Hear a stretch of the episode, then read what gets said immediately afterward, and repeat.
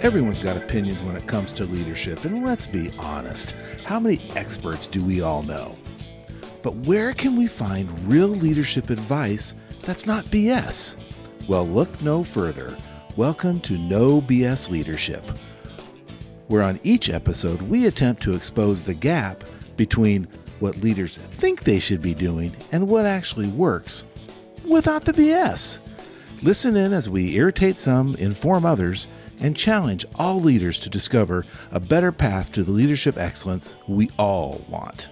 Hello, friend. Welcome back to this episode of No More Leadership BS. With your cast here, we got Myra Hall, Dr. Sam Jennings, Jeff Geier, Jeff Conroy, and me, Jeff Geoff McLachlan. And we are, as always, excited to be here with you and share some knowledge. Let's face it, leadership can be challenging. We're just going to jump right into this one leadership can be really challenging sometimes. Actually, a lot of the time because we're dealing with people. And anytime we deal with people, there's going to be conflicts. There's going to be confusion. Our job as leaders is to help that clarity, right? To help gain clarity in the purpose, mission, passions, all the things that we need to be successful as human beings. And we got a bunch of different people that we work with. But what today I wanted to talk about was it's easy to get caught up in the grind. It's easy to get caught up in the minutia and to not see the forest through the trees. But I want to look at where are those moment, moments that we find joy in leadership? Where those moments happen? Because if something, if the job of being a leader is so stressful and it just wears you down, there's no moments of joy, then you start to get into this really dangerous zone of mental health and wellness issues and high burnout and all that other stuff that goes with it. So I wanted to find out from you as leaders in your different areas. What are some moments of joy that you've had in leadership? And I thought I'd start off with an example from my years in education, particularly the early educational years. We like to call it the lower education because I was a kindergarten teacher and we had a good mix of students at our school. It wasn't like a high socioeconomic area, but it wasn't really low either. It was, we had a really good mix of students and it provided one, highly entertaining conversations because kindergartners say the darndest things, but we also had an amazing staff. And even when staff was stressed out, we still had moments of laughter and joy because students provide lots of fodder for that because of the things that they say and do. But we had a principal who was a little bit hard nosed at times, but she meant what she said and she said what she meant. And she came up with this thing where we had, if we had a particularly challenging week, she would get on the intercom at the end of the day and announce to all the teachers, usually on a Friday, say, Hey, teachers, if you are interested in the poets meeting, please stop by the office and find out where we're going to have it tonight and what we'll be discussing. And everybody started going, Well, what's the poets meeting? Because it was like an inside joke. We're like, what, what does this mean? Well, poets meant piss on everything tomorrow, Saturday. And so this principal would have a rough week and recognize that in the staff and say, we're going to go down to the bar and we're going to have a beer and we're going to talk about things and see what's going on. And it was an unofficial meeting. You came if you wanted to.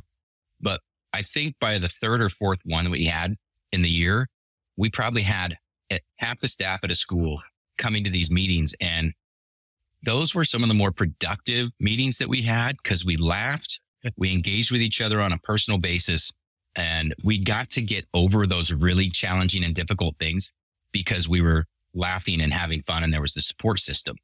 And so that moment of joy out of what could potentially be incredibly high stress was like, those are the things that kept a lot of educators going. They kept people going because they went, Oh my gosh, I am supported.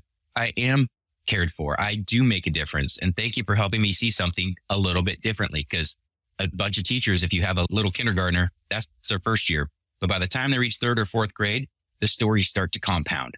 And then we get to talk to each other about how do we help each other out.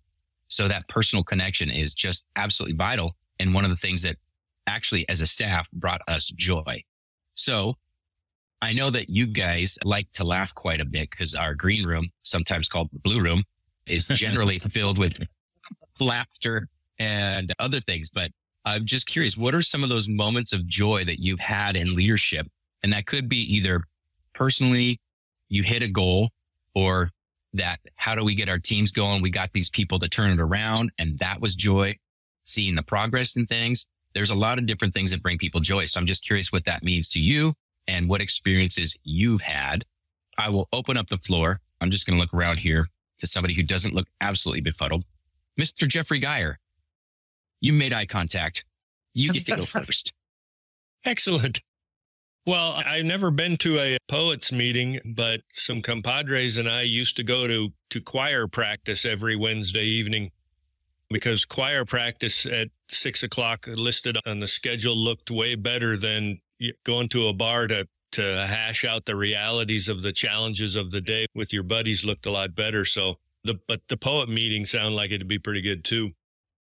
What, Conroy? The bar or the choir sounds more interesting than meeting friends at a bar after the. We just called it choir practice. Oh, okay. My bad. I apologize. Yes. I had to remember who I was talking to. I apologize. Right. Yeah. We just called it choir practice because you didn't want to put beers with the fella on your Gotcha. fellas on your schedule for everybody to see. So yeah, I was thinking about this about the joys of leadership, and there certainly are lots and lots of joys. But because we're humans, we tend maybe to focus on the things that aren't quite so joyful. Maybe that's where choir practice and the Poets Society and all that come from. But one thing jumped to my mind right away, and it really didn't have anything to do with business, everything to do with leadership. A direct report of mine came to me one day and said, Hey, I've got this e- employee. We'll call her Alice. And I think if you talk to her, you would be able to help her. And, and I said, well, sure. And so the two of them came to my office one day and we talked about life. We talked about kids. We talked about communicating with our spouses. We talked about work. We talked about church. We ever we didn't talk about profit and loss statements and productivity and employee benefits and health and wellness and th- that kind of stuff. We talked about life. And it, it comes to me as one of those joyful moments for a couple of reasons. One, I firmly believe that leadership is about relationships.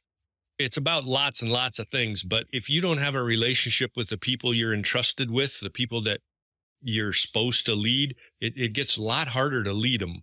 So the whole relationship thing I thought was really good that they thought enough of me as a person and our relationship was healthy enough as a person, not as a boss and employee, just as a person that they could help. And long story short, and I'm really not intending to blow my own horn really loud, but a little bit.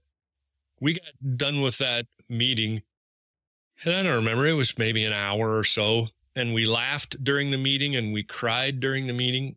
And when we were done, Alice said, Jeff, th- this is the best, you know, hour I've ever spent. She was crying through tears and said, You have changed my life for the better. Mm. And right then, it could have flown to the moon. And it was just like, oh my goodness, thank you, Lord, for allowing me to be part of this process to help another human being get through the challenges that she was having. It had nothing to do with business, everything to do with relationship and connection. And even when I start to tell a story and I want to leave out details so that we don't really know who we're talking about, but this is a true story. And even when I talk about it, I start to get goosebumps because it was impactful and full of joy and all the good feels that you want to have when you help another human being. Awesome. Yeah. Well, I love that you said connection because that's exactly what that that conversation was. It was an hour of you as a human being sharing time and space with another human being and connecting. And we are all designed to connect. And Right. if we don't, we have severe issues, especially in the Right. workplace. If you don't have anybody that you're connected with, if you don't feel connected to it, your productivity and everything goes down. Right. So I mean, that hour, Yeah, absolutely. no-brainer. absolutely. Geoff, the part of this, this might be another podcast episode, but because things in her life started to get better and things at home started to get better for her, things at work got better for her too. And it, it, the cold reality of it is she became a better employee, was mm. more productive and more influential in the workplace and all those things. As her life got better, everything in her life got better. And yeah, that if we could impact and when we impact people as leaders in, in that meaningful, foundational, very connected human way, man, the sky's the limit because things get really good really fast. Yeah. And it's amazing that connection piece. How, and then after that, did you have conversations with her? Just little snippets of things that were like, Oh, abso- absolutely. I still occasionally, mostly via text message, but sometimes like on Facebook or something, in- interact with her. How's it going? How are your kids? That kind of thing. Happy birthday, whatever, those kind of things. So yeah, the connection that was made much stronger, deeper on that day during that meeting is ha- has resulted in us still being connected, right? awesome. Yeah. And that's one of those things. And then it doesn't take an hour long conversation every week. It's that connection piece that sets the bar that Yeah. when you do those little check ins, say, I still care about you. I still, you still matter as a human being to me, Right. which Yeah. just all the brain chemicals that say I'm important and valued and they recognize it. Absolutely It- brilliant. It was years and years ago, and I'm still smiling. So it's it was a very joyful thing. Okay. I love that. I love that story because it's about the human connection piece, which is not necessarily business related, but affects the business when you have the connections with the people that you're doing business with and around. So somebody else give me another story, put some joy in my heart and some happiness on my face. Well, I've got one. It's not about the joy of leadership, but joy in leadership. And in my old world, my title was Dean of Students. And what that meant was I never met a student on their best day. And in addition to that joy, I also got to be a compliance officer. So that was best. People love compliance officer. And part of that responsibility was to write an annual security report. And I had help. I'm not suggesting it was all me all the time but I also had to share that information with other people. So during the vision meeting, probably 60 to 80 people, I was to give an update on this particular act and the laws around it. And one of the things that had changed was wherever students went for an official trip and stayed more than one night, we had to get crime stats from that space about that time. So let's say students travel to LA and hang out down by the Staples Center for two nights.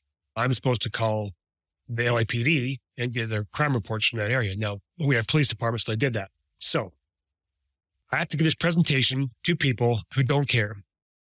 And I had a slide deck. So I got the slide deck all prepared, got myself to the stage when it was my turn.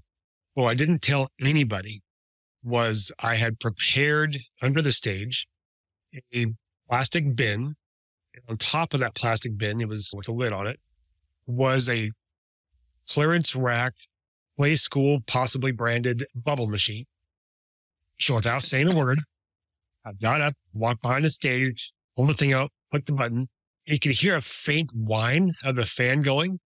I get up on stage about the same time, the bubbles start erupting behind the stage. So hmm. here I am, my fancy pants jacket, my flat affect presentation, and bubbles are going behind me. They're getting in the way of the camera. They're getting on the screen. They're all over the place. And everybody's giggling. I'm doing nothing. I'm giving them no feedback. So I'm talking about this change where we have to get crime stats from all these cities. And I was very apologetic. I said, I didn't prepare fully. I'm sorry. I should have put this in my slide deck, but I've got my phone out. So I'm going to give you a list of some of the cities we need to report from. Again, I'm so sorry. It'd be on the deck. You should be able to read it, but please bear with me. So acting like I'm getting a list of cities, I instead played Oh, uh. I've Been Everywhere by Johnny so I'm assuming that they got to stay at the Staples Center for those two days because the presentation was spot on. just that good. Sometimes they go traveling and they do different, not sightseeing, but like look at architecture or infrastructure, those kinds of things. So I got a list of cities. I meant to read it. But instead, I played the Johnny Cash's I've Been Everywhere and said, okay, I played like one verse and said, that's a partial list. So all this flat nonsense of stuff that people don't care about, I tried to add some joy and some excitement because the information that we have every day, the things we have to do isn't always fun. So let's pepper in that joy and that excitement wherever we can. So Bubble Machine, Johnny Cash, and me saying nothing about it, giggles all across the space. So they got what they needed. I got what I needed to do, and uh, nobody was hurt in the making of that presentation. And scene. I actually took notes for my next presentation. Awesome. Purchase bubble machine. Yeah, Try not to laugh. Don't tell anybody about it. Got it. Right, right. that's Oh awesome. man. That's funny Oh. stuff, man. I wish every meeting was like that because that would just bring joy to my heart because I'd be so happy Right. just to see the bubbles. And then to have somebody be able to stand up there and flat affect it would be a freaking riot. Mr. Conroy, how about you? I know you've had a lot of entertaining moments and in your Yeah. career, in your tenure as a leader. Yeah. What are some of those moments that have brought you joy? What do they look like? two really come to mind, and these are just joy for me. I've been lucky enough to work for a youth organization, and that was really a lot of fun. Work for the Boy Scouts. And when I very first started, it was my first introduction into nonprofit work. I, I was sent to Boy Scout camp. And I was the business manager. So we were talking earlier and about how some people are more fi- in the blue room, how some people are more financially minded than others. At that time, I was not. I'm like, I got $2,200 to spend. Let's go. but the camp director and the program director were both really good friends of mine. And I knew them for years before I even joined the Scouts. And one of the things that we did, we were close to Portland, Oregon. So one of the things we wanted to do was give inner city kids an opportunity to experience, to have a camp experience. Now, this is 1989, 1990. Bloods and the Crips were in full bloom in Portland, Oregon. So we were really focusing on the inner city kids and we really wanted a certain age specific area. So we brought them in. They came in on a Friday afternoon and we ran them through the program and we had the late night campfire. And of course, they were up all night. The first night of camp's always the worst. Even when you take your own kids camping, the first night's the worst because everyone's just amped. You're just excited to go. So Saturday morning, I made sure breakfast was ready. And if you've never done a Boy Scout breakfast, it, there's a lot of it. There's not only peanut butter and jelly on every table, but there's pancakes and bacon and syrup and cereal and there's all sorts of stuff. And there was this one little boy. I'll never forget this one. One little boy who came up to me and he had his tray and he had a couple big old pancakes the size of his face and he had his carton of milk and he had a bowl of cereal. And think he had a donut on there and a peanut butter and jelly sandwich. More than I can't even eat that. And he comes up to me and he goes, How much can we have? And I said, Man, I said, You can have as much as you want. He goes, My mom never lets me have this much.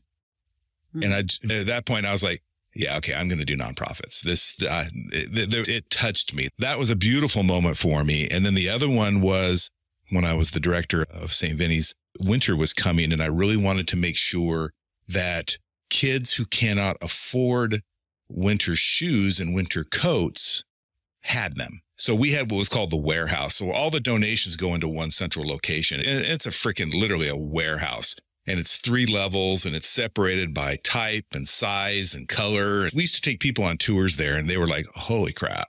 It was just huge. and so I worked with the school counselors and I said, can you identify those kids uh, that don't have winter shoes and winter coats? They were all about it. So we picked a day and we picked a time and these kids showed up and we got them decked out in winter shoes and, and winter coats. But it became really apparent that siblings and parents don't have winter shoes and winter coats.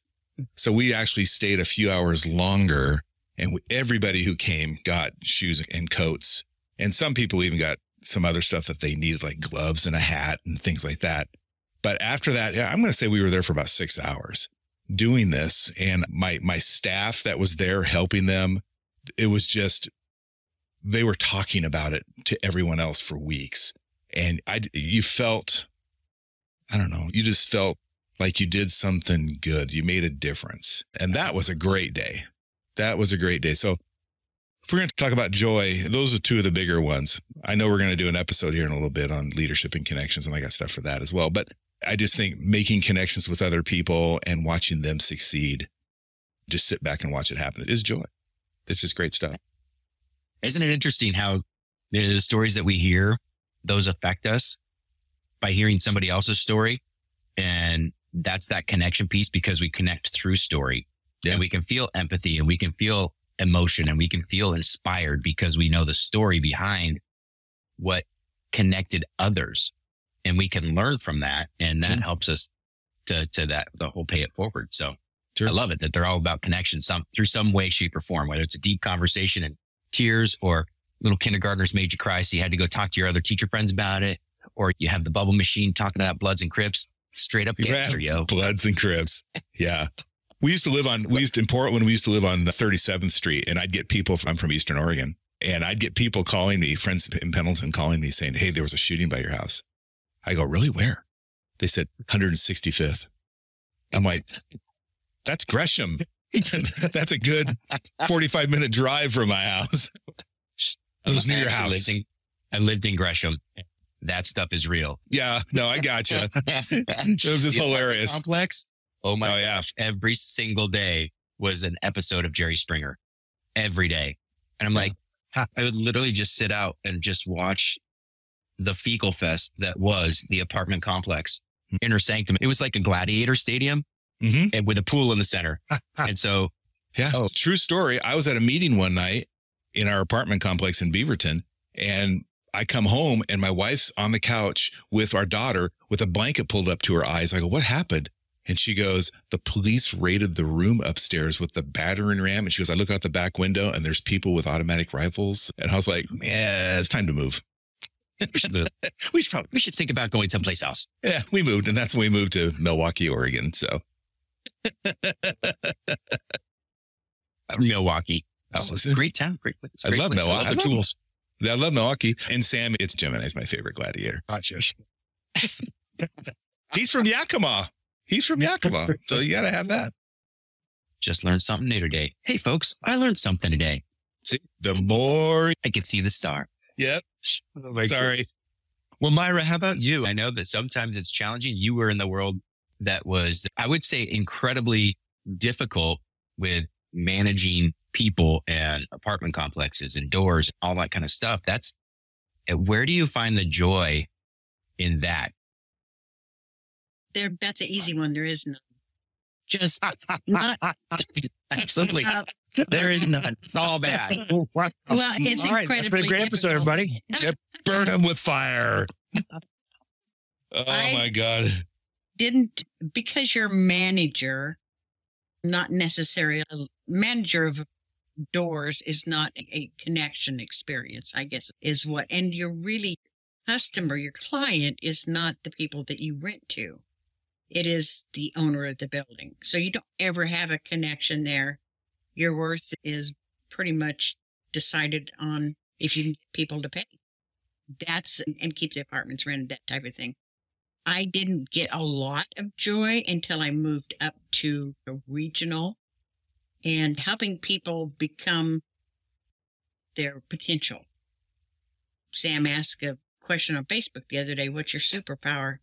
And I think seeing people's potential is maybe mine because I've always been able to spot and develop it. So that takes me, yeah, I'm going to go fast forward into the real estate years and my team. And what I can tell you what did not give me joy was when every year we'd get these awards and we'd have to in front of everybody. And then you bring them home, you put them on the shelf and they start gathering dust.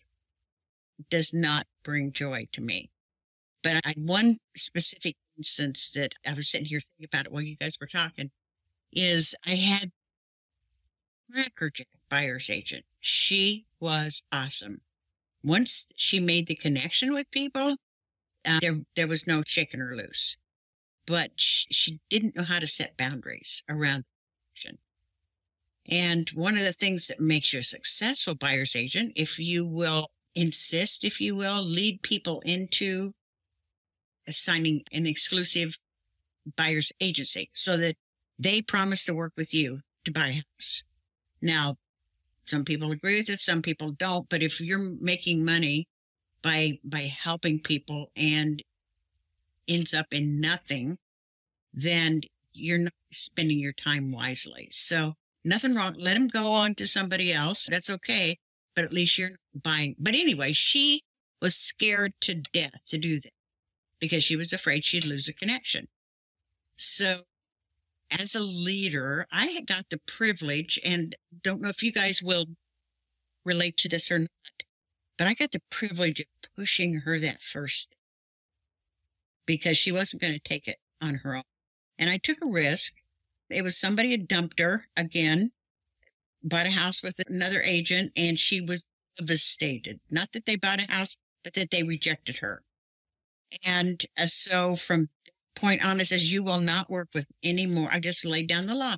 You're not going to work with any more buyers unless they sign a buyer's agreement. That's, I don't want this to happen to you again. And so from then forward, she practiced and the first one, she was nervous. And I'm telling you, that changed her life. That changed her life. And watching her bloom like that, and she's one of the number one agents in the area right now because she learned how to do that. gives me joy that I was part of the process that brought out her potential and basically set her free to live a life that, that she wanted, but didn't know how to get. And it's interesting. Again, it's that connection piece of you got to be a part of somebody's story to help them get better. Right. To help them move up the chain, to seeing that potential in another human being and having, being willing to have a hard conversation is, I, it, and I think it's one of our episodes we're going to talk about here coming up is having those hard conversations, but the ability to do it in a way that affects a person that changes their life for the better because that's what they need to hear. And then to see Well, the joy, and- the result. And she knew I had her back. The relationship was established. It was Mhm. speak the truth in love type of a situation. It wasn't me laying down the hammer because my bottom line was being affected. It was me laying down the hammer because I knew it was good for her. Just like we do with kids. We have to make decisions for our kids so that they go down the right. Sometimes you have to do that with your team members. Oh yeah. Yeah, true. Well, that is awesome. I love hearing the stories. You, this is just, it's just for me, I connect through the stories. I love it. I think it's awesome. For those of you out there who are listening right now, whether you're on a run, you're in your car on your commute, we would love to hear your stories of joy and leadership. What are the things that you've had happen or that you've been privy to or part of that have brought you joy in your daily life or in your business life? We want to hear those things. You can hit us up on Facebook. You can send us a message at, at ask us at leadershipbs.co. You can find us on some of the other socials, but we would love to hear your story because that's how we connect. And we want to share the joy. We want to share the good things in leadership as well as how do we get through the hard stuff because we can do a lot more things together than we can on our own. We are better together. So, from all of us here at the No More Leadership BS podcast crew, we thank you. Have a wonderful rest of your week wherever you are, and we'll chat with you again real soon. See you later. Bye, Litterbuck.